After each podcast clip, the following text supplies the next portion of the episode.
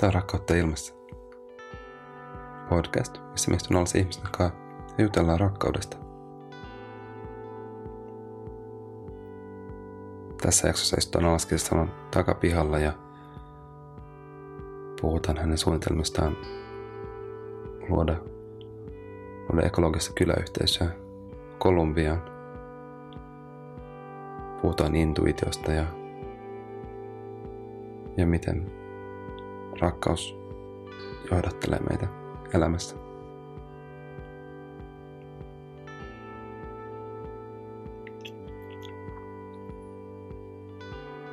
Tämä kevät ei ehkä ihan mennyt niin, niin kuin mä olen suunnitellut näiden podcastien suhteen. Julkustahti on ollut aika harva. Ja mä päätin, että mä otan nyt pienen kesäloman. Ja, ja, ja nämä, nämä jatkuu sitten tuolla elokuussa. Kiitos, että olette mukana. Tästä tulee meidän juttelu.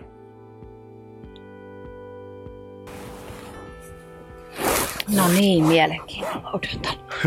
Mitä tästä suusta ja sieltä tulee? Niin se on niinku, sanotaanko tämmönen, niin kuin näissä juttelutuokioissa aina niin hauskaa. Että kun tosiaankaan ei, ei tiedä. Nimenomaan. että et ne on ne niinku hetket ja sitten sieltä, sieltä niinku, sitten aina sen jälkeen niinku sillä, ai jaa, tää oli, tää oli tällainen. Joo. Ja parhaat on ollut jotain sellaisia, että me ei olisi puhuttu. Mä olin Austinissa, tapasin. Oli vaan sellainen fiilis, että, että meidän olisi hyvä jutella. ja ja, ja sitten se juttu vaan lähti, niin kuin, hän alkoi vaan puhumaan. Mä, silleen, mä ajattelin edes niin alusta sitä. Mä, okei, nyt, nyt pitää laittaa tämä nauhuri pyörimään. ja hän alkoi, mä en ollut kuullut tätä tarinaa, että hän, hän oli niin kuin lapsettomuus. Tai, tai oli siis adoptio, adoptioprosessissa. Ja, ja sitten loppupeleissä puhui niin kuin, puhuttiin niinku vaan sit siitä. Just. Ja, ja sitten mä silleen, että, että tämä oli, niinku, tää oli tosi kaunista ja, ja tätä ei oltu mitenkään. Mm. Mutta se lä, niinku lähti niinku hänen, hänen niinku tarpeistaan. Joo. Ja en mä tiedä tosiaankin, että mikä, just aloin miettiä mikä sai mut niinku ottaa, ottaa suhun yhteyttä. Niin sä- mäkin kuulen sen mielelläni. Niin.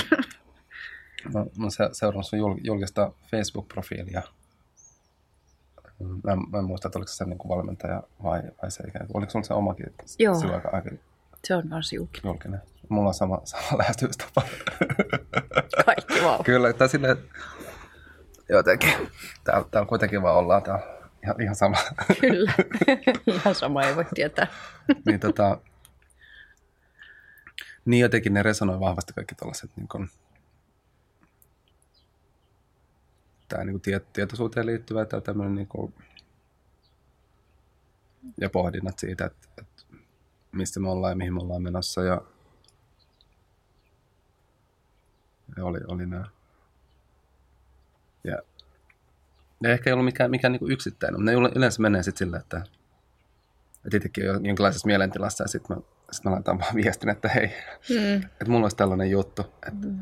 että lähdet, lähdet mukaan. Ja no välillä, välillä ei tule vastauksia ja välillä sitten taas tulee niin aika, aika nopeastikin, että, Joo. että kuulostaa, että mä, et, et, et mä en oikein tiedä, mitä kyse, mutta mut, mut kuulostaa kiva tai lähdetään tekemään.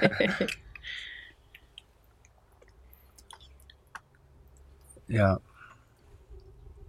niin, ja, no, olisiko ollut, niin, olisiko ollut se, että niin mä olin miettinyt sua pitkään ja sitten mä luin siitä, että sä oot lähes, että sä olisit mu, mu, muuttamassa lähes tekemään sitä, sitä tota, no, rakentaa sitä otanko kylästä, rakentaa uutta yhteisöä. Niin siinä mulle sitten tuli, että, että nyt, nyt ehkä meidän pitää tavata ennen kuin sä lähdet pois. niin joo, niin se tulikin muuten. Joo. Tämä, tämä, tämä taisi olla se, se, se kulma. Ja koska mulla ehkä just oli sille, että, että et, et, et, et, et tämä mun juttu pitäisi jotenkin olla valmiimpi ennen kuin voi, voi ottaa ihmisiin yhteyttä. Ja, ja se on niinku, et se, sekin on tosi kiinnostavaa se, että mikä, mitkä on ne jutut, mitkä, mitkä estää meitä ja, joku ajatus siitä, että minkälainen pitää olla, jotta jostain omasta tekemisestä voi ja kehtaa puhua. Kertoisitko siitä, miten se, niin kuin, miten se mikä, mikä, mikä, mikä tarina ja tausta siinä on sillä kylällä ja minkälainen suunnitelma sillä nyt on? No, se on varmasti syntynyt siitä, miten mä kuljen tätä elämää nykyään muutenkin, eli täysin intuitiivisesti. Eli jos mulle tulee ajatus jostain, ja nimenomaan ei mun mielestä, eli ne ajatuksethan on yleensä sellaisia, että mitä? kun ei tule mielestä, että ne on yllättäviä. Niin tämä ajatus siitä, että mä vois, ostaisin maata jostain ja kasvattaisin oman ruokani sataprosenttisesti ja helpolla. Mä en halua työleiriä itselleni. Ja ottaisin sinne ystäviä mukaan. Tämä oli niin se ajatus, joka tuli mun päähän. Ja, ja niin kuin normaalistikin niin ranteet auki vaan ja sanoin, että kiitos tästäkin ideasta otetaan vastaan ja voin lähteä sitä toteuttamaan. Että sitten ne palaset vaan niin kuin loksahti ihan automaattisesti kaikki mun eteen ja mä vaan niin kuin astelin semmoista polkua eteenpäin, joka johti mut sinne maalle. Milloin, milloin tämä oli? Tämä ajatus tuli vuosi sitten, eli 2016 keväällä vahvasti. Silleen, että siitä tuli ihan semmoinen niin kuin, häiritsevä, pakonomainen. Mm. Ihan niin kuin joku hakkaisi mua pesäpallomailalla päähän koko ajan, että lähden menemään. mä en vaan tiennyt minne. Että se oli se alun oli vähän, että no mä menen, mutta mä en tiedä minne, mistä mä ostan maata. Ja, ja sitten se alkoi yhtäkkiä tulee niitä kiviä sille polulle. Ihmisiä, jotka sanoivat, että tuu tänne, me tonne ja käänny tosta oikealle ja tossa on sun maa. Ja silleen mä löysin sen Kolumbia jouluna 2016. Onko nyt 2017? Joo, joo. joo. joo, tosi nopeasti sitten lopulta. Ja nyt mä oon käynyt siellä sen jälkeen, niin kuin mä oon ollut kolme kertaa siellä. Ja, ja neuvottelut on ollut mielenkiintoiset kolumbialaiseen tyyliin. Alkuperäinen myyjäkin valitettavasti kuoli matkan varrella. Että hän oli vanhempi ihminen, ja. ei kyllä niin vanha. Oli saanut sydänkohtauksen kesken perheillallisen. Ja tota, sekin sitten, kaikki sopimukset sitten kaatuisin saman tien, mitä oli jo tehty. Mutta nyt, Miten nyt on taas... omistajuus siellä? Se meni sitten tota, perillisille, koska ja. lopullista sopimusta Kolumbiassa tehdään monta esisopimusta ennen kuin tehdään lopullinen sopimus. Se lopullista ei ollut tehty vielä, että se puuttui. Se meni perillisille, jotka mä nyt sitten jo heistä tunsin tämän heidän edustajan jo ennestään tämän prosessin varrelta. Hänen kanssaan on jatkettu ja on käyty siellä mailla ja on käyty illastamassa hänen ja hänen vaimonsa kanssa. Että ollaan ystävystytty tai tutustuttu tässä matkan varrella. Hyvin luottavaisesti suhtaudun siihen prosessin kulkuun nyt. Mä oon sinne raahannut kaiken näköisiä ekoarkkitehtejä ja permakulttuuriasiantuntijoita ja muita jo, että siellä on niinku suunnitelmat etenee kovaa vauhtia, että mitä sinne tehdään. Semmoisessa tilanteessa se nytten on. Onko sulla ajatus muuttaa sinne vai asua siellä niinku osa, osa aika siellä, osa aika Suomessa? Vai? Se on hirveän haastava ympäristö. Mm. Se, mä luulen, että tällä taustalla, mikä mullakin kuitenkin täältä helpon Suomen luonnon keskeltä, niin voi olla haasteellinen ajatus, että lähtisi sinne heti 12 kuukautta niin, vuodessa. Niin, kyllä. Et se on enemmän sellainen, että mä mielellään, mä rakastan Kolumbiaa ihan älyttömästi ja niitä ihmisiä ja sitä kulttuuria ja sitä yhteisöllisyyttä ja rakkaudellisuutta, mikä siellä vallitsee ihmisten kesken ihan eri kuva Kolumbiasta, vaan mikä mm, ihmisillä mm. on. Siis noi tyhmät TV-sarjat, jotkut nar- narkos vai mikä se on. Ihmisten mielikuvat syntyy kokonaisesta maasta ja kulttuurista sen kautta. Sitten kun menee itse sinne, niin tajuu, että siellä on niinku todella kaunis kulttuuri ihmisten keskuudessa.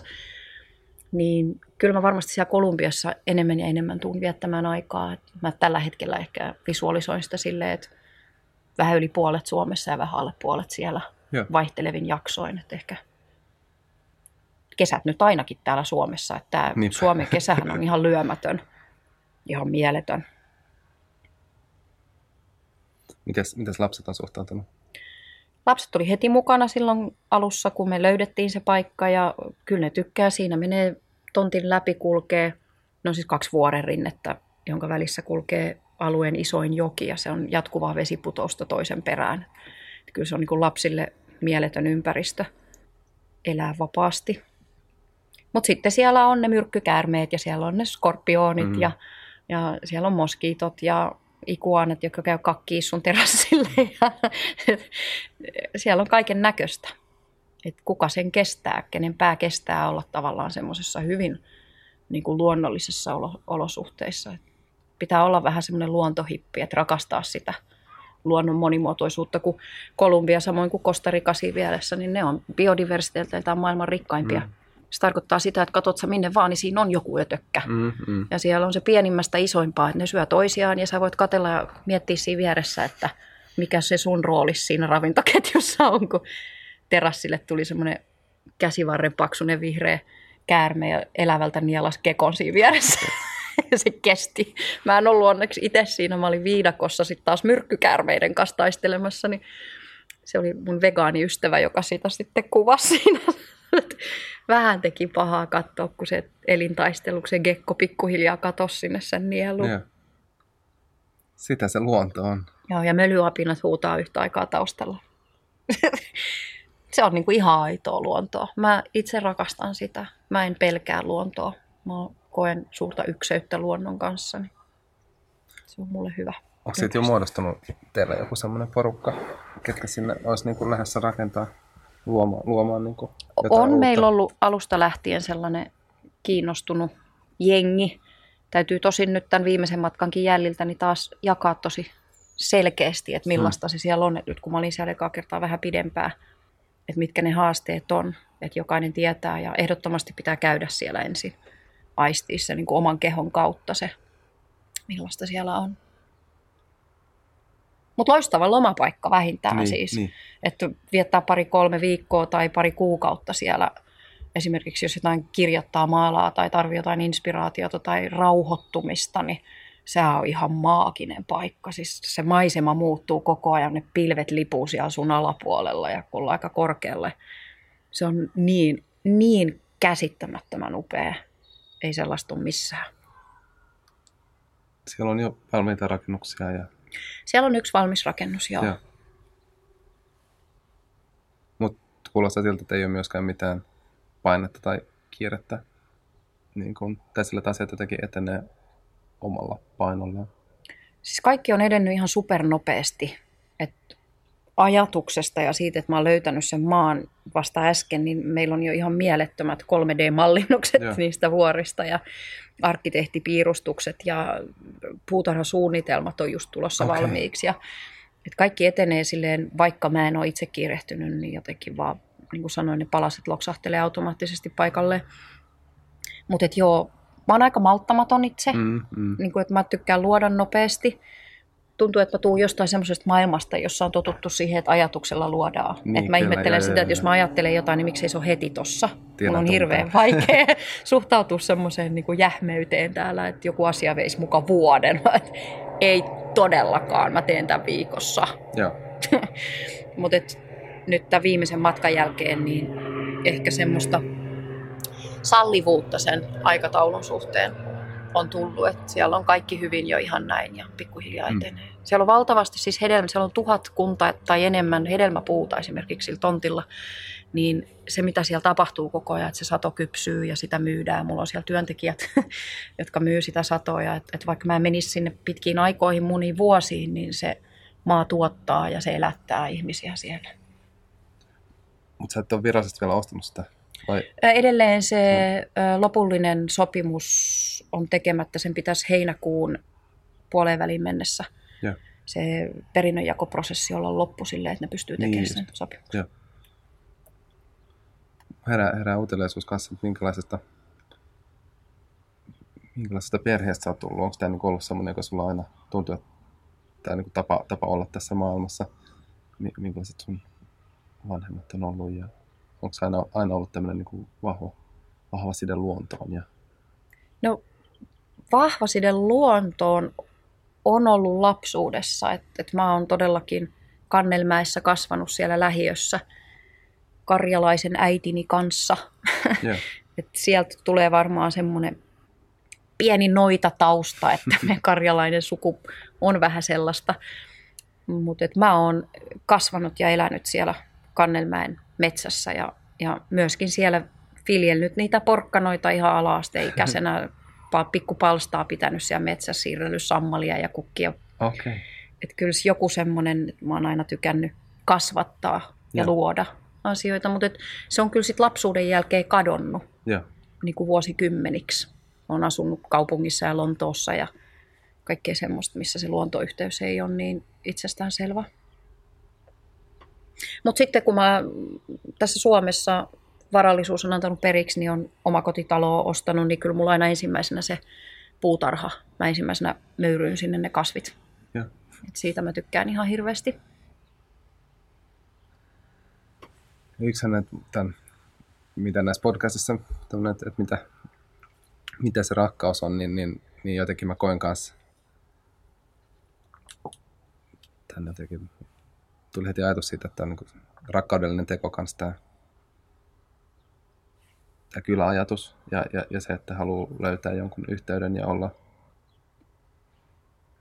niin, mä mm-hmm. tota, on, ja sitten varsinkin sit, kun luki, luki, luki, luki noita sun tekstejä siihen liittyen ja kävi, kävi siinä kotisivulla ja, ja jotenkin itse kanssa kun paljon pohtinut sitä niin kuin jotenkin, että mitkä on ne, tai mitä tarkoittaa hyvä elämä ja, ja ikään kuin mistä, mistä, mikä on se mun näkökulma siihen ja, ja mitkä on ne valinnat, mitä mä teen ja, ja, ja miten, miten, miten ikään kuin hyviä asioita voi edistää. En tuntuu, että tässä on, että ne on tuollaisia tekoja jotenkin, joilla voi, voi lähteä kirjoittamaan uudenlaista tarinaa ja uudenlaista narratiivia. Niin. Se oikeastaan niin kuin sanoin, että tämä tuli vain sellainen intuitiona, että mun täytyy tehdä mm. se. Mä en ole kauheasti osannut kysyä edes miksi. Se on ollut vain niin selkeä, että se pitää tehdä. Mutta kun mä olin nyt siellä Kolumbiassa, meillä oli tämä permakulttuuriasiantuntija, ja hän teki suunnitelmat siihen maahan myös, niin osana siihen kuuluu siihen konseptiin se, että ensin selvitetään, kuka sinä olet. Mm. Kuka sinä olet? Ja, ja sitten se, että mikä sun unelma on. Ja miksi tämä, miksi tämä maa, miksi tämä on osa sun unelmaa siitä, kuka sinä olet. ja se pumppasi ja pumppasi sitä multa siellä viidakon keskellä. Me istuttiin, että, että hän ei vieläkään ymmärrä, mikä sun unelma on. Ja että kukaan ei ole ikinä niin tarkkaan halunnut mut tietää mitään. Mä rupesin olla ihan epätoivona ja sitten lopulta vaan niin se vastaus tuli ja se tuli niin kuin täydellisen itkun keskellä. Mm-hmm. Että sieltä niin kuin löytyi se vastaus, miksi mä teen sen. Ja se oli se, että, että, että mä haluan takas sinne ja taas mä liikutun, kun mä puhun siitä, kun... Oh, tästä muuten tietää, milloin on oikeiden mm, asioiden kyllä, äärellä. Se on kyllä. aina tämä, silloin sä tiedät, että sulla on niinku semmoinen vastaus tulossa, joka tulee jostain sielun tasolta. Se liikuttaa sut aina aivan rikki. Niin mä yritän nyt keskittyä, että mä pystyn puhumaan enkä vaan itken, niin, niin se vastaus siihen, miksi mä teen sen Kolumbiankin, on se, että mä pysty vastaamaan, kun itketä.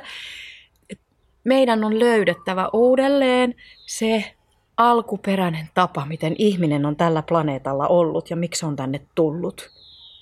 Että me ymmärretään se meidän yhteys tähän planeettaan ja tähän luontoon ja siihen, miten se haluaa antaa meille koko ajan.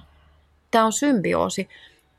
Se tunkee tuolta maasta järkyttäviä määriä syötävää meille, nautintoa, iloa, estetiikkaa, kauneutta, tuoksuja, elämää ihmeteltäväksi. Se on kaikki siellä. Se rakastaa antaa ihmiselle. Se rakastaa luoda meille. Ja että me kiitollisuudella oltaisiin sen äärellä ja havaittaisi niitä asioita. Ja silloin me voidaan myös niin kuin ottaa, me voidaan mm. jakaa niitä, me voidaan ottaa ne lahjat vastaan, mitä se antaa. Tuossa on mango, naps. Ja napsautat irti siitä puusta ja sä syöt sen. Ja sä syöt sen yhdessä sen luonnon kanssa. Mm. Sä oot niin kuin sä istuisit yhteisen ruokapöydän äärellä, viimeinen ehtoollinen, siinä istut sinä ja luonto, ja te syötte sitä mangoa se luonto syö sun kautta, se myös se sun nautinto, se luonto aistii sun nautinnon, sille on makuaistia sulla on, sä voit välittää sen tunteen sille sun kiitollisuuden kautta. Mihin me ollaan kadotettu tää kaikki? Mikä helvetti on toi K-Market tuossa, josta me ostetaan johonkin muoviin pakattua, prosessoitua, kidutettujen eläinten lihaa ja sitten me katsotaan vaan muualle eikä haluta tietää, mitä me tehdään, koska se on liian kivuliasta myöntää, että sinä just olet vastuussa siitä lehmästä, joka kärsii koko elämästä. Me ei pystytä katsoa silmiin meidän omia valintoja. Tämä on se syy, miksi mä teen sitä. Että mä vien itseni takas sinne, mä haluan sinne, mä oon tullut sieltä joskus, mä haluan takas sinne. Ja esimerkin kautta mä voin osoittaa ihmisille, että se on mahdollista ja se on jopa helppoa. Hmm. Mm. Kaunista. Niin, eks oh. toi on jotenkin, toi tuli jossain puhe, puheessa vastaan kanssa, että toi on, niin sitä, toi on sitä kiertotaloutta.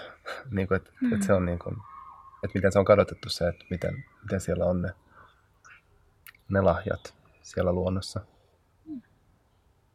Ja mitä sä annat takas sinne luontoon. Että se on, hän antaa ja sä annat takas.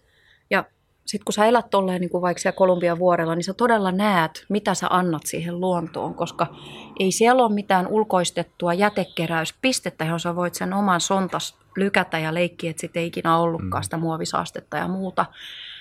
Niin sä joudut joka ikisen roskasia miettiä, että mikä tämä on, sulla on hirveä homma viedä se sieltä pois. Muulin selässä, kivikkoisia tietä, kuohuvien koskien yli. Kuoppaisia teitä, peläten henkesi edestä. se tunnin päähän roskikseen. Niin se myös niin kuin, tulee paljon vastuullisemmaksi siitä omasta jäljestään tässä elämässä. Miten hienoa on syödä luonnosta, kun luonto ei paketoi mitään semmoiseen muotoon, joka ei kompostoitus että sitten kun siellä ollaan vähän aikaa ja se kaupungista raahattu ruoka alkaa loppua ja oikeasti eletään siitä luonnosta, niin se on upeata vaan nakata sinne, kanat syö kuoret ja kana kakkaa sulle siitä sitten vähän kompostoitavaa ja sä käyt heittää sen takaisin sille kasville, jolta sä söit ja sitten se on silleen, kiitti, mä voin tehdä sulle uuden mangon, mä sain hyvää kakkaa. Miten pitkä jakso? Sä oot pisimmillään asunut? Siellä. Niin. viikon. Joo. Olisiko se jopa päivää vaille. Mutta joo, se on sadekaudella siellä jopa siis. Kyllähän siellä siis pidempäänkin voi olla, että meillä oli vaan niin aikarajoitteet, että minkä takia meidän piti aina tulla välillä pois sieltä. Kolme viikkoa mä olin nyt yhteensä. Joo. Kolumbiassa mentiin niin edestakaisin sinne niin vuorille.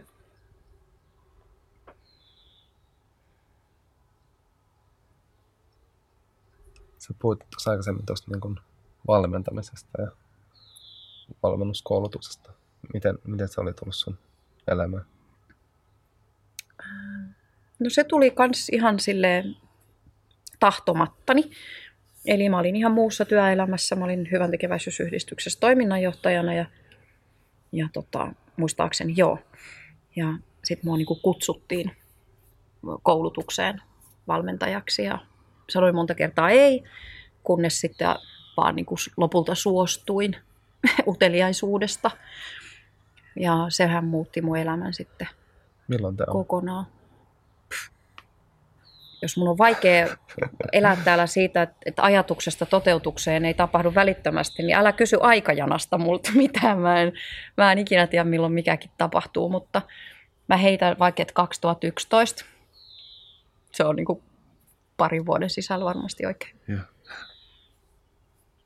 Niin kerro lisää. Mikä, mikä sanoit, se muutti sun elämän? Joo, se oli valmentamon vuoden niin kuin sertifioitu life coaching koulutus ja sitten siinä mennään pään sisään hyvin vahvasti, että se valmentaminen opetellaan niin kuin käytännön työllä, että sen niiden jotka on siinä koulussa mukana, niin me valmennetaan toisiamme koko ajan. Me otetaan, opetetaan joku metodi ja sitten me testataan sitä toisillamme niin kauan, että se menee perille. Ja, eli olet itse koko ajan harjoituskappale jollekin niin se oman pään sisältö tulee tosi tutuksi ja se tulee tosi puretuksi mm. ja ymmärretyksi ja hyväksytyksi ja anteeksi annetuksi ja kaikki mahdollista. Tuntuu, että sieltä päästä ei lopulta löydy enää mitään muuta kuin just jotain rakkautta. niin mä niin toivoisin, että me voitaisiin esimerkiksi peruskoulusta ihan pyyhkästä vaikka joku kuudes luokka tyhjäksi ja laitettaisiin lapset, koko kuudes luokkaisi tota. Ei tarvitsisi olla kuin edes yksi vuosi, eikö mikä se on se puoli vuosi, kausi, ja, joku. Ja. Mikä se onkaan? Niin, syyslukukausi. Lukukausi, se se on. niin, niin olisi tollasta, niin me säästettäisiin jo noissa niin kuin mielenterveyshoidon laskuissa ihan valtavat määrät. Niin, toi mitä, mitä sanoit tuosta niin kun pakenemisesta siitä, että ei, ei haluta olla tietoisia siitä, että mistä, mistä ruoka tulee. Ja, ja vähän sama juttu tosiaan on, että ei haluta olla oikein tietoisia siitä, että mitä, mitä me tunnetaan ja miten me koetaan ja miten me mieluummin laittaa energiaa siihen, että pakenee sitä. pakenee. Niin. Mm. Se on just näin. Se on, se on kivuliaan totta. Ja siinä on tavallaan siunaus ja kirous siinä, että ihmiset ei tiedä tekevänsä sitä pakomatkaa koko elämänsä. Pakomatkaa niistä omista sisäisistä toiveista, peloista, kaikista mahdollisista haavoista, mitä on tullut. Että jos mä sanon, että valtaosa, jos mä sanon näin, niin sanoo, että mä oon ihan onnellinen. Mm. Mä oon ihan onnellinen, mä en tiedä yhtään, mistä sä puhut. Miksi katsoo jotain vanhoja? Mä oon ihan tyytyväinen, mä oon antanut anteeksi mun vanhemmille ja kaikille. Ei mulla ole mitään ongelmaa, mulla on tosi kiva. Eiks vaan? Mm, mm. Ja varmaan, siis mullakin on ollut tosi kivaa niin kuin kolme, kaksi kolmekymppisenä. Niin ihan sikakivaa. Mutta se ei ole millään tasolla vertailtavissa siihen, mitä musta tuntuu nykyään. Sitä ei pysty sanottaa. Se, sä, mä en tiedä, pystyykö sitä välittämään ihmisille. Ne ihmiset, jotka tulee mun kurssille, mä luulen, että ne saa aistitunt, niin kuin tuntemuksen siitä. Ehkä se on, se voi näkyä esimerkiksi sille, että ihmiset sanoo, että mun ympärillä tulee hyvä olo. Se on jotain sellaista, joka on ihmisessä niin syvällä, ettei sitä, ei sitä pysty ymmärtämään. Niin, niin se, että ihmiset ei tiedä siitä, niin on tavallaan siunaus, koska sitten ne voi jatkaa silleen, kun ne on. Ja se elämä voi olla ihan kiva. Niin, sehän on semmoinen joku suoja. Niin. Ja sitten ne valitettavat ne, ne raukat, jotka tajuu joku päivä, että elämässä on enemmänkin kuin tämä kiva. Mm. Että mä oon täällä jostain syystä ja mua alkaa kaihertaa tai mä haluan tietää, miksi mä oon täällä, kuka mä oon, mitä tämä juttu on, miksi, miksi mä itken jonkun toisen puolesta, miksi mulla on näitä tunteita, niin niillä alkaa kyllä sitten tämä sama vuosien matka, mitä varmaan me molemmat ollaan käyty, matka sisälle itseensä. Ja se on vaikea matka, koska meille ei ole opetettu työkaluja siihen. Meidän peruskoulu ei opeta työkaluja itsensä tuntemiseen. Se on kauheeta. Niin ihminen on aika hukassa sitten. Et nyt nousee valtavasti niin kuin meidän kaltaisia ihmisiä, jotka välittää sitä tietoa, kertoo, antaa niin kuin polulle viittoja, että mitä voi tehdä. Mutta mun mielestä tämä voisi olla ihan hyvin niin kuin koulunkin vastuulla. Siitä herää mun mielestä mielenkiintoinen kysymys, että miksi me ei haluta, miksi, miksi ei haluta, että ihmiset oppii tuntee itsensä.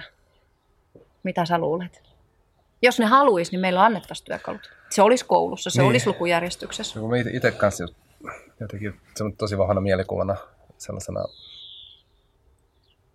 jotenkin, jotenkin näen, että jo tosi, tosi varhaisessa vaiheessa, kun on, on, on äidin kanssa istuttu ja pohdittu elämän, elämän syviä, niin, niin jotenkin, että, että sitä ovea ei koskaan, ikään kuin sitä lapsen uteliaisuutta, sitä ei ole koskaan suljettu. Ja, ja sitä, ja, ja välillä niin kuin, niin kuin sanoit, toisella vähän pieni kaipuu se, että, että, jospa, että olisipa elämä niin kuin helppoa, että ei tarvitsisi niin kuin miettiä, ei tarvitsisi niin kuin tuntea, ja, niin kuin, että voisi turruttaa vaan ja niin kuin, miettiä sitä perjantai-kaljaa ja sitten kaikki olisi vaan niin kuin, mutta toisaalta en mä tiedä, on, että on, olisiko sekään kuitenkaan lopulta mikään ratkaisu, mutta että, että välillä, välillä miettii, että, että, että, että, että tämä on,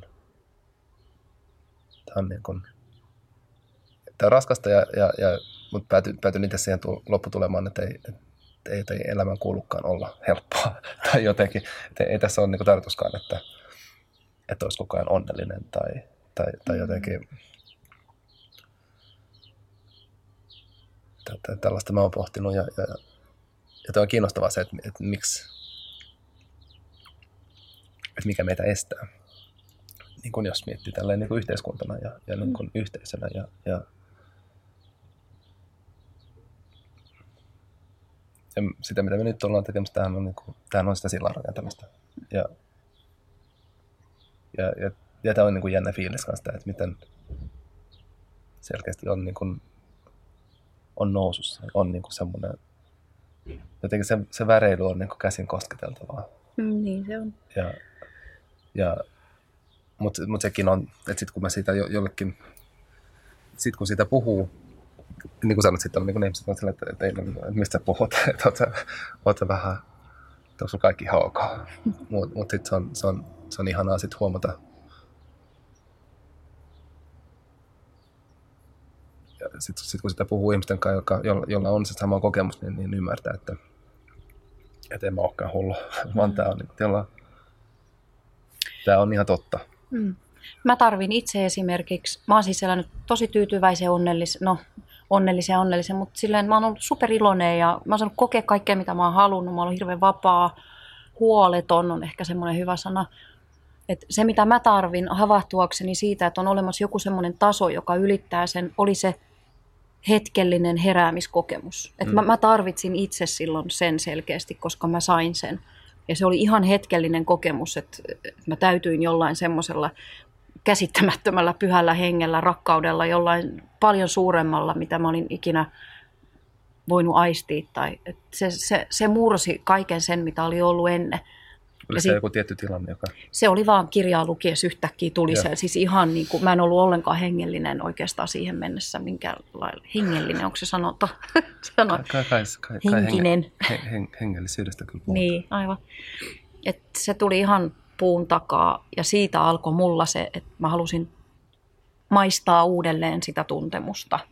Ja lähdin meditoimalla esimerkiksi etsimään sitä ja tutustumalla erilaiseen hengelliseen kirja, kirjallisuuteen, buddhalaisuuteen ja kaikkea tämmöiseen. Ehkä aika tyypillinen reitti, mm, mm. että se henkisyys löytyy sieltä idästä jotenkin. Mutta sittenhän se on ohjannut mua ympäri maailmaa, ympäri kaikkea, tuonut tantraa ja tuonut kaikki mahdolliset metodit eteen. Ja, ja tota, on sitten myöhemmin tässä havahtunut siihen vuosia myöhemmin, että se pikku glimpsi, se aavistus, joka mulle annettiin, se hetkellinen vahva kokemus, niin niin se, ei ole, se on tavoitettavissa nykyään ihan ajatuksen päässä useimmiten. Että se on,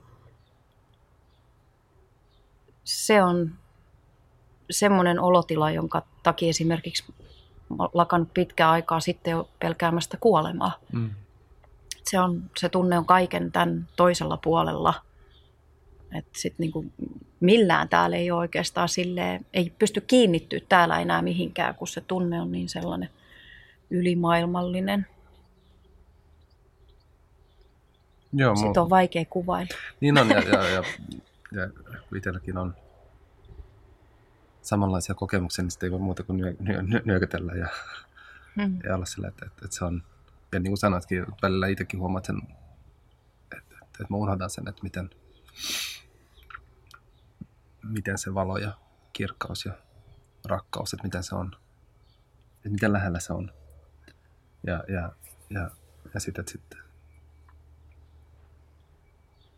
mm. ja taas niin kuin se, sä puhut siitä, niin se, mu, taas mä muistelin itseäni niin, että totta, mm. et, et, mutta mut sen kanssa niin itse tehnyt paljon työtä, että miten, miten vaikea, vaikea, vaikea niin kuin on arjessa vaikka ottaa niitä, mulla on vaikea itselläni ottaa niitä hetkiä, mm. jolloin, mä, jolloin mä menen, menen niin kuin sinne – yltäkylläisyyteen ja, niin kuin haen voimaa. Mun mielestä se kaikista paras Linnanmäen vaunu kohti tuota tilaa niin on kiitollisuus.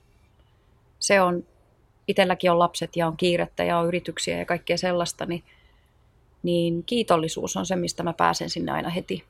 Ja sen voi tehdä milloin vaan. Tuossa yksi päivä just jotain kokkailin ja lastalla heilutteli jotain ruokaa siinä, niin mä siinä hetkessä muistin sen. Se, usein se alkaa musta kumuloitua ajattelematta, että se lähtee vaan niin kasvaa mun kehon sisällä, mutta kun mä, saan sit, mä huomaan, että se lähtee nouseen, niin sit kun mä vaan aukasen silmäni ja katson ympärillä, mä tajusin, että siinä on niin upeita asioita, mistä mä olin kiitollinen. Mä näin kaikki värejä ja, ja mun lasten äänet siinä vieressä ja kaikkea, ja sitten sit tulee se täydellinen romahdus, kun se tunne alkaa olla niin vahva nykyään, että että siellä tulee se ihmisen vastustus jopa. Mm-hmm. Sitten jossain joku semmoinen ihme vastustus, koska tuntuu, että sä oikeasti hajoat. Se, se on niin iso se energia, että mä hajoan, jos mä päästän sen kasvamaan mun sisällä, että mä oikeasti, mulla katkee luut. niin sitten nyt mun uusi, mitä mä tällä hetkellä harjoittelen, on kun, kun ne tulee, niin mä antaudun sille ja niin kuin, että just, että kun en pelkää kuolemaakaan enää, että no antaa mennä ne luutkin, antaa, antaa kadota koko kuka olen, kaikki saa kadota, että et antaa tulla vaan. Ihan, ihan ja aikoja eletään. Sitä Kolumbiasta pitää sanoa, se on jännä juttu, kun tuli tuosta tunteesta mieleen vaan, kun, kun mä en just, mä tiedän, niin kuin mä selitin tavallaan miksi mä olen siellä, mutta et miksi just Kolumbia esimerkiksi, niin. että mä en ymmärrä sitä yhteyttä, mä en ole ikinä käynyt Etelä-Amerikassa ja sit mut viedään sinne, niin kun me oltiin nyt lähdössä Kolumbiasta pois ja mä istuin lentokoneen kyydissä ja mä olin heti laittanut siitä jonkun leffan päälle, oltiin aika kauan siinä kiitoradalla odottamassa lähtöä, niin mä kattelin siinä jo leffaa. Ja mä olin ihan uppoutunut siihen leffaan. Ja yhtäkkiä mä tunnen niin kuin mun kehossa just tämän saman, että se vaan itsestään alkaa tulla. Mulla alkaa semmoinen valtava tärinä ja itku ja kaikki. Ja mä katsoin ympärille, että mitä täältä niin tapahtuu ja mä näen ikkunasta, että lentokone on noussut, että renkaat nousi ilmaa. Irti Kolumbian maasta ja mun keho reagoi niin voimakkaasti siihen. Mun mieli oli siellä elokuvassa ja se ei ollut mm. mitenkään ajatusprosessi, että voi ei, mun täytyy lähteä Kolumbiasta. Mun keho reagoi, se meni paniikkiin. Se, mun keho oli täysin paniikissa. Mun ystävä otti mut äkkiä siitä niin syliinsä ja piteli musta kiinni tälleen, koska siis mä huusin siis myös, että mut tuli niin kuin äänet ihan, mulla oli pakko purkaa sitä jollain. Että mä, mä huusin ja varmaan ihmiset siellä lentokoneessa, että nyt on paha lentopelko. ihan naama märkänä kiljun siellä. Mä olisin varmaan juossut sieltä lentokoneesta ulos. Mun keho ei halunnut lähteä Kolumbiasta pois. Siinä on joku yhteys. Siinä on joku yhteys, jota ei pysty selittämään. Mm. Tuommoiset aina muistuttaa mua siitä, että vaikka hyttyset syö, niin mä en ole valinnut Kolumbiaa, mm. vaan se on niin kuin valinnut jotenkin mut ja mun kuuluu siellä olla. Niin ei sitä viitti kauheasti ruveta tuommoisten kokemusten jälkeen kyseenalaistamaan. Niin, koska mä kanssa mietin, että, että, että, että, että eikö sitä voi samaan aikaan kuin luoda täällä. Mut, mutta, mutta jos sä niin sanoit, että, että se, ei ole, se ei ole sun valinta. Se ei ole. Siinä mielessä, kun mä jos sitä alun perin ajattelin, että me jonnekin kasvattaa oma ruoka, niin mulla oli selvää, että se on trooppinen, subtrooppinen alue, koska mä tykkään manifestoida helppoutta elämääni. Ja ruoan kasvattaminen näillä, näillä piireillä, niin, tota, niin kyllä. sitten se melkein vaatii valtavaa säilymisurakkaa ja mahdollisesti metsästystä, niin se ei enää ole mun juttu. Joo.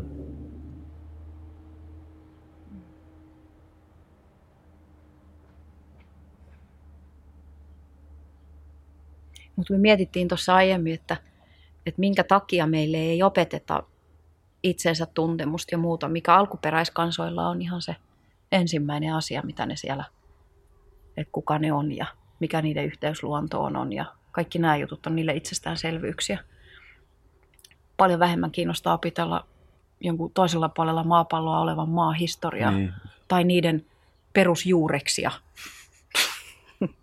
uskomaton, että mä oon koulussa opetellut joka afrikkalaisten kaikkien maiden kolme tärkeintä vientituotetta. Why? Onneksi nykyään ei enää koulussa kai noin älytöntä, mutta tota ulkoopettelu on ollut. Niin, kyllä, kyllä. Niin se on just niin kuin ihmiset sanookin, että no mitä siitä tulisi, jos kaikki vaan miettisi, ketä ne on. Eks va? Kuka sitten rakentaisi kaikki ne kännykät? Kuka istuisi pankin tiskillä ottamassa rahaa vastaan? kun se vastaus on just se, että ei kukaan. Mm. Sen takia yhteiskunnalle ei ole varaa antaa ihmisille aikaa miettiä, keitä ne on. Koska kaikki turhanpäiväinen tekeminen loppui siihen. Niin, että sitä... Ihmiset haluaisivat takaisin yksinkertaisuuteen, mm. yhteisöllisyyteen, rakkaudelliseen. Ne ymmärtäisivät tämän luonnon ja planeetan merkityksen, jolloin suurin osa meidän kulutuksesta lakkaisi välittömästi. Koska sä et voi tehdä sitä enää sen jälkeen, kun sä koet sen yhteyden. On paljon helpompi, että ihmiset ei mieti, niin me voidaan jatkaa tätä kulutusyhteiskuntaa ja yritykset voi tehdä voittoa. Surullista, mutta tämä voi olla yksi syy siellä takana. Niin, että sekin tuntuu tai tosi, tai niin kuin se, se on niin kipeätä niin kuin yksilön tasolla niin kuin ymmärtää ja huomata se, että tämä rakennelma, sitä, että meillä on Suomessa kaikki hyvin, mutta että, että ei vaan niin kuin tämä ei ole kestävällä pohjalla. Että ei niin kuin, se, että meillä on hyvin, niin mitä se, niin kuin, mitä se tarkoittaa niin kuin laajemmassa mittakaavassa. Ja se on, niin kuin, se on jotenkin, huomaa, että sitä on niin tosi on tosi vaikea kohdata jotenkin sitä totuutta ja sitten vaan ja, ja niin kuin sitä tuntee itsensä niin pieneksi. Mm. Että et mitä, mitä me sitten niin kuin, että mitä siitä, ja mitä siitä ja miten, niin kuin, miten mä pystyn siihen vaikuttamaan. Se aiheuttaa voimattomuutta ihmisissä, jos, just, jos ei ole mitään, miten pystyy vaikuttaa. Mm. Mutta kun jokainen pystyy vaikuttaa, niin kuin tiedät itsekin, että pelkästään jakamalla sitä omaa hyvää oloaan tai tai jakamalla omaa huonoa oloaankin, koska tosi moni voi niin kuin reflektoida siinäkin, että apua mäkin voi huonosti ja sitten se antaa luvan jollekin voida huonosti sen sijaan, että se hautaa sen alle ja purkaa sitä väärillä tavoilla. Niin nämä on jo keinoja vaikuttaa asioihin. Tämä maailma muuttuu, jos ihmiset tekee edes ton asian, että ne rupeaa olemaan autenttisemmin sitä, mitä ne on. Tämä on niin saman, saman loppupäätelmän mäkin olen tässä niin pohdinnassa päätynyt, että, että että mä en voi tehdä enempää kuin mitä mä voin tehdä. Ja niin kuin, että on tärkeää, että on äärimmäisen tärkeää, että mä teen edes sen. Ja sut johdatetaan kyllä, mm. johdatus kuulostaa hirveän mm. uskonnolliselta, mutta et sut kyllä johdatetaan tekemään se, mitä sun vaikka kuuluu. Ei kuulu on ihan väärä sana, mutta et mitä sä oot täällä tekemässä. Että se, että mä vaikka teen jotain ekokylää tai pientä yhteisöä Kolumbiaan, niin ei se ole koskaan ollut mun tavoite. Mm. Mutta jos se on jotain, mitä mun kuuluu tehdä, niin sitten se tapahtuu just näin, että mut vaan viedään sinne ja mulle osoitetaan monin keinoin, että, että jatka tätä, tämä oikein. Ja sanoit tuossa, kun puhuit, että, että täällä Suomessa on asiat hyvin, niin toi Kolumbia-projekti on ollut hirveän mielenkiintoinen just siitä, että näkee ulkopuolelta suomalaisen yhteiskunnan hyödyt ja haitat, ja sitten taas verrattuna just niin kuin aika erilaiseen kuin kolumbialainen. Et nyt kun mä oon ollut siellä, niin mä oon siihen kolumbialaiseen yhteisöön jotenkin mennyt tosi syvälle. Et siellä talolla kun ollaan, siellä on ne meidän Alfredot ja sen, sen lapset ja lapsen lapset ja ollaan, ollaan niin tekemisissä niiden kanssa ja kuullaan niiden tavasta, miten ne pitää huolta toisistaan. Mä oon tajunnut, että huh huh, kun täällä Suomessa on itse asiassa mm. aika paljon paha olla. Että semmoinenkin asia kuin yksinäisyys. Mm ei ole Kolumbiassa juurikaan mainittavasti yksinäisyyttä. Ja kun mietit, mihin kaikkeen se johtaa Suomessa, yksinäisyys on kaikissa tutkimuksissa se, mikä täällä niin kuin about eniten vaivaa ihmisiä, että vanhusten itsemurhaluvut on nousussa, lasten itsemurhaluvut, että lapset on yksin perheissään, kun vanhemmat on koneilla, laitteillaan, työstressissään – sä lapsesta asti emotionaalisesti yksin. Mm. Ja sit sä oot siinä, meillä on sinkkujen määrä on valtava, ne asuu yksinään jossain ja eronneet miehet asuu yksinään jossain ja eläkeläiset asuu yksinään. Tämä on ihan hirveetä. Yksinäisyys on ihmiselle pahin myrkky, koska me ollaan ykseys. Mm-hmm. Me, meidän on, se on tutkittukin, että jos ihmiset ei kosketa, niin kuin miten paljon se vaikuttaa sen niin kuin mielihyväkeskuksia ja kaikki. Kolumbiassa ei ole julkista terveydenhuoltoa. Okei, kuulostaa heti pahalta, eikö vaan? Mutta mihin se on johtanut? Siis julkista terveydenhuoltoa ei ollut alkuasukas kansojen aikaan. Ei ollut.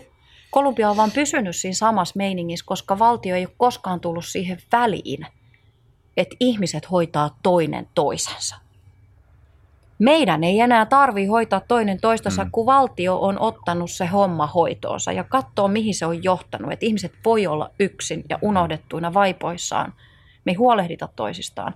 Niin onko se nyt hyvä vai onko se paha?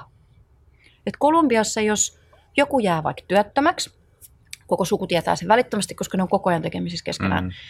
Se työttömäksi jäänyt ihminen otetaan asumaan heti jonkun luo ettei sille tule ongelmia, sille annetaan ruokaa. Mm.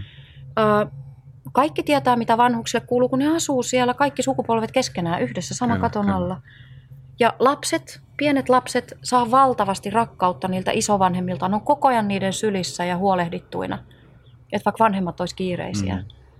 Ja kun mä oon tavannut kolumbialaisia ihmisiä, niin sen kerta kaikkiaan näkee niistä. Vitsi ne on. Mun serkku, joka on asunut neljä vuotta Kolumbiassa, sanoi, että kaikissa tutkimuksissa joka vuosi, kun tulee, niin kolumbialaiset on maailman onnellisin kansa. Mä en ole nähnyt tätä, mä en, mä en, mä en voi vahvistaa tätä, mutta että hän sanoi lukeneensa niin joka vuosi. Niin ne on niin onnellisia. Sä jotain Facebook-viestejäkin, kun täältä Suomesta lähetän kolumbialaisille ystäville, niin, ne, niin jokainen vastaus niillä alkaa aina niin ha ha ha ha ha ha.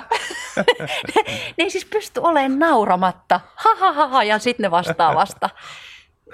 Se on ihan käsittämätön. Mä tapasin kolumbialaisen miehen just eilen, äh, juteltiin Kolumbiasta, niin siis se valo ja iloisuus, mikä niissä on. Ja se tulee siitä, että niitä on pienestä pitäen pidetty lähellä. Niille on kerrottu koko ajan, kuinka paljon niitä rakastetaan. Ne isovanhemmat on siinä ympärillä ja ne vanhemmat. Ja... Niin sitten kun mä katson suomalaisia, mä olin uimahallissa ja mä menin siihen ja siinä oli, oliko siinä kolme neljä naista siinä samassa nurkassa ja mä oon just tullut Kolumbiasta, niin mä oon tottunut siihen, että ihmiset niin, katsoo niin, toisiaan. Niin, ja me sanotaan hyvää päivää, mitä kuuluu, vaikka me ei tunneta. Ja, ja sitten kun lähdetään, sanotaan näkemiin. Niin mä rupean keskustelemaan siinä niin pikkuinen ynähdys tuli vastaukseksi johon, ja sitten kaikki katsoo siihen pisteeseen siinä varpaiden edessä siinä lattialla. Mä pyörin siinä vähän aikaa, että tämä on kauheeta. Eikö me voida jutella? Miten paljon kivempaa meillä olisi täällä, jos me juteltaisiin, niin, naurettaisiin, keksittäisiin vitsejä. Leikittäisiin. Sen takia mun tarvii olla vähintään puoli vuotta vuodesta nyt siellä Kolumbiassa, koska mä en halua, että se iloisuus katoaa. Kuulostaa, kuulostaa hienolta suunnitelmalta. Mitä, mitä rakkaus sulle tarkoittaa? Jaa. Se ei ole millään tavalla filosofinen kysymys tai semmoinen, että mä rupean, osaisin pohtia. Mm. Sitä se on enemmän olotila tai energia. Tekisi mieli sanoa, että se energia vastaa itse itsensä puolesta mieluiten. Että se, se kyllä tietää, mikä se on ja, ja se tuntuu sun sisälläsi. Mm. Ja sä tiedät, mikä se rakkaus on.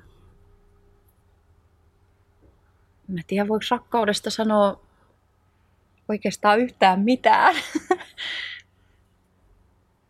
en mä tiedä ei siitä mun mielestä voi sanoa yhtään mitään. Niin se vaan on. Se on. Se on joku sellainen just niin kuin energia tai voima, joka väijyy koko ajan meidän ulkopuolella meitä. se on koko ajan valmiina siinä. Se niin kuin hyväksyy kaiken, mitä sä oot, senkin, että sä et taju, että se on siinä. Siis sille on kaikki on ihan sama. niin se tykkää elää meidän sisällä. Me ilmentää, me ilmennetään sitä anyway. Mutta silloin kun se oikein tanssii ihmisen kautta, niin silloin se on elossa. Mm, semmoinen on rakkaus. Sen on huomannut, kun on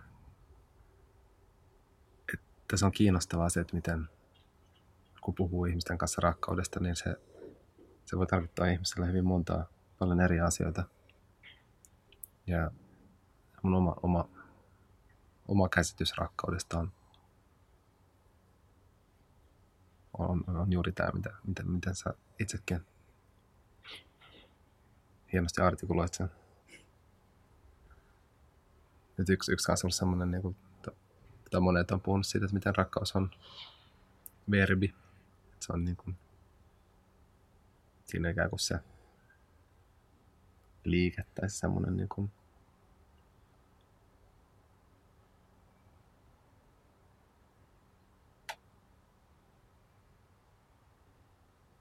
pitäisi joskus varmaan olisi ollut kiinnostavaa puhua sitten jonkun tunnin vaan siitä, että mitä niin kuin, jonkun teoreetikon kanssa, että mitä, niin pyöritellä sen termin ympärillä, että mitä, mitä, se, mitä kaikkea se voi pitää sisällään.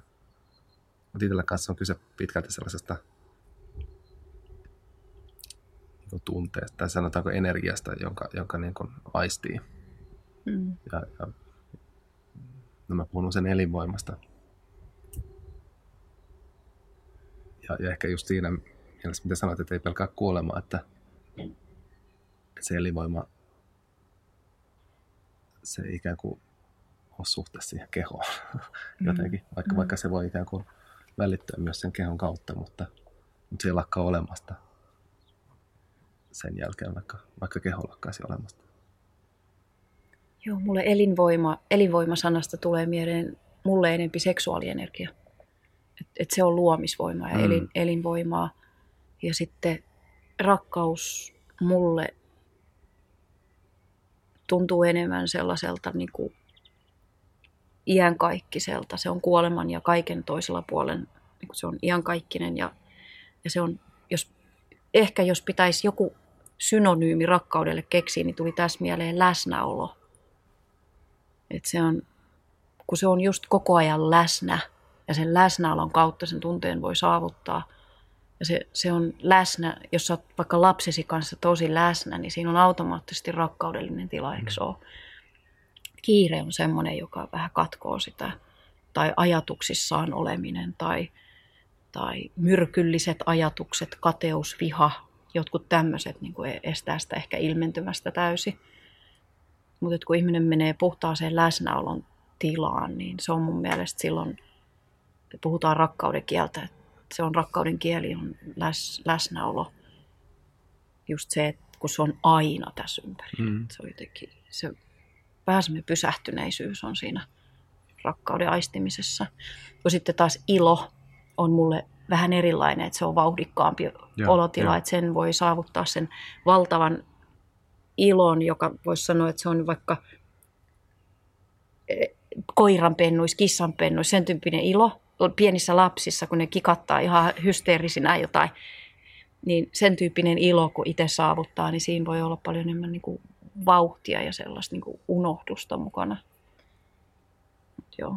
Ja no usein, usein kanssa sanon, ja koen sen, että, että just näissä podcast-tilanteissa, niin, niin siitä tuli tämä nimi, että niin kuin rakkautta ilmassa, että sen, niin kuin, sen tuntee, että, että, että, että pääsee, pääsee, pääsee johonkin sellaiseen, ehkä just tämän läsnäolon kautta sellaisen niin kuin, täällä ollaan. Hmm. Ja se on mitä se on. Ja täällä on niin paljon kaikkea muutakin, niin kuin nuo linnut. Mm linnut tuolla sirputtaa. Olisi kyllä, mietin miten kiva olisi päästä linnun perspektiiviin. Sanas muuta.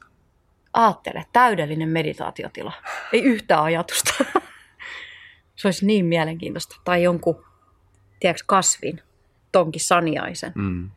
Tämmöisiä asioita mä oon niin kuin kiehtoo kauheasti. Mä oon jonkun saniaisen kanssa. Mä oon joskus joutunut johonkin outoon tilaan katsoessani saniaista. Joo. Siis en mitään aineita käyttänyt, en edes alkoholia. Mä vaan makasin ja mä kattelin, kaakaota olin juonut, raakakaakao vahva. Niin voi herra Jumala, miten kompleksinen fifi, niin kuin, saniainenkin rupesi tuntia, kun delfiineillä sanotaan, että on korkea tietoisuus, että ne on itse asiassa paljon korkeammassa tietoisuus kuin ihmiset. Yeah. Niin saniaisesta tuli se sama fiilis, että nyt ollaan aika korkea tietoisuuden äärellä. Mä kattelin sitä saniaista varmaan tunnia, oli silleen, että wow, otan vastaan, anna tulla. Eikö se On, on. Kun katsoo. Ja varsinkin tolleen, kun... Että on jännä tollainen kanssa, kun se ei välttämättä paljon vaadi se, että et, et, et kääntää sen huomion johonkin, johonkin muuhun, niin sieltä avautuukin ihan uusi, uusi maailma.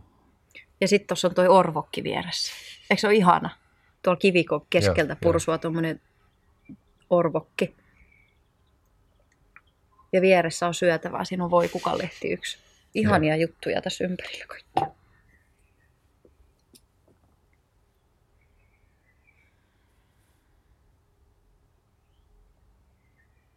Tuntuu, että tässä on tämmöinen hieno. Tämä ollaan tullut päätökseen. Onko sulla jotain, mitä sä haluaisit sanoa? Mm. Mulla on nykyään koko ajan vähemmän ja vähemmän semmoinen tunne, että vai miten päin se sanotaan, että mä haluan sanoa enää yhtään joo, mitään. Joo, mä ymmärrän. Mutta me ollaan tässäkin puhuttu, on ollut tosi kiva puhua. Hmm. Tosi kiva välillä purkaa anarkistista päätään vähän ulos. Siellä on paljon kaikenlaisia ajatuksia, jotka ei enää sovi tähän yhteiskuntaan, eikö vaan? Mutta kyllä se... Niin toikin on jännä, että, niinku, että mikä... Niin, ne ei sovi. Mutta mut, mut me voidaan luoda uusia niinku, hmm. kanavia ja Mä luulen, että se ehkä jossain vaiheessa varmaan huomataan, se on enemmän niinpä, että tuo yhteiskunta ei sovi enää meidän Mm, anarkistisiin ajatuksiin, jotka on oikeasti niin kuin aika perimmäisiä, puhtaita ajatuksia. Ja mitä enempi ihmisillä alkaa tulla sen kaltaisia viboja, niin, niin tuo yhteiskunnan on pakko vaan murentua niiltä osin pois, kun se ei palvele niitä ajatuksia. Ihmiset haluaa olla vapaita. Orjatyö saisi loppua. Mm, Koulusta hautaa. Yksinäisyys ja orjatyö. Julistetaan loppuun käytetyksi. Et kyllä mä muistan tämän nyt kanssa, kun lapset, mulla on vanhin poika nyt 8V, niin alkoi, kun alkoi koulun, niin, niin, niin kyllä vähän semmoinen kipeä kohta, kun jotenkin, että, että, että luovutaanko me sen noin vaan nyt tonne järjestelmään. Ja jotenkin se, kyllä sitä niin kuin pohtii. Niin. Sieltä tarttuu ihan muiden ihmisten arvomaailmat. Sä et yhtään tunne niitä ihmisiä, että mitä ne oikeasti, mitä ne ajattelee vaikka rakkaudesta, Mm. ne opettajat, ja miten ne ilmentää sitä ajatustaan siellä suhteessa niihin lapsiin. Kauheitakin esimerkkejä kuulee, että opettajat voi olla nyt pahimpia kiusaajia joskus, ja valtavasti ihania esimerkkejä, että on todella niin kuin, ihania, ihania, jotka ottaa ne lapset kuin omikseen. Se on vähän arpapeliä. Siinä mielessä sinne systeemiin ne tuupataan. Niin. Nyt, nyt mä tosi iloinen kävin vanhempainillassa eilen kuusivuotias aloittaa koulu ensi syksyllä ja opettaja on draamapedagogi. Mä ajattelin, että siellä on niinku, silleen, ja, ja norm, norm, normaalissa koulussa on, mutta kiva, että tämä jotenkin vaan silleen, jes, tästä, tästä, tulee, tästä tulee hyvä. Joo, hyvin manifestoitu. Joo. Kiitän. Kiitos. Kiitos, että sain tulla. Kiitos, kun annoit mahdollisuuden pohtia tärkeitä asioita. Seikkailu jatkuu. Sitä ei voi pysäyttää.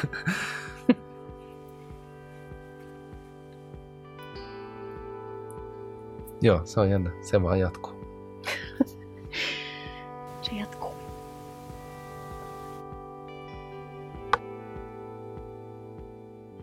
Kiitos. Tämä ääni, mikä kuuluu tästä taustalla, on Jyri Pirisen käsiala. Voisin kiittää Jyriä auttanut näiden äänen kai myös, myös tämän podcastin masteroinnissa. Ja kuten mä tuossa jo alussa sanoin, niin, niin nyt on edessä pieni kesäloma. Ja kuullaan taas elokuussa. Ja mullahan saa aina laittaa viestiä rakenteella kotisivut tälle, podcastille. Ennen kuin se nyt on vielä kunnolla, kunnolla pystyssä, niin, niin helpoiten tavoittaa varmaan Facebookin kautta. Etsii mun nimen Johannes Romppanen ja laittaa sitä kautta viestiä. Kiitos, että olette mukana. Mukavaa kesää. Moi moi.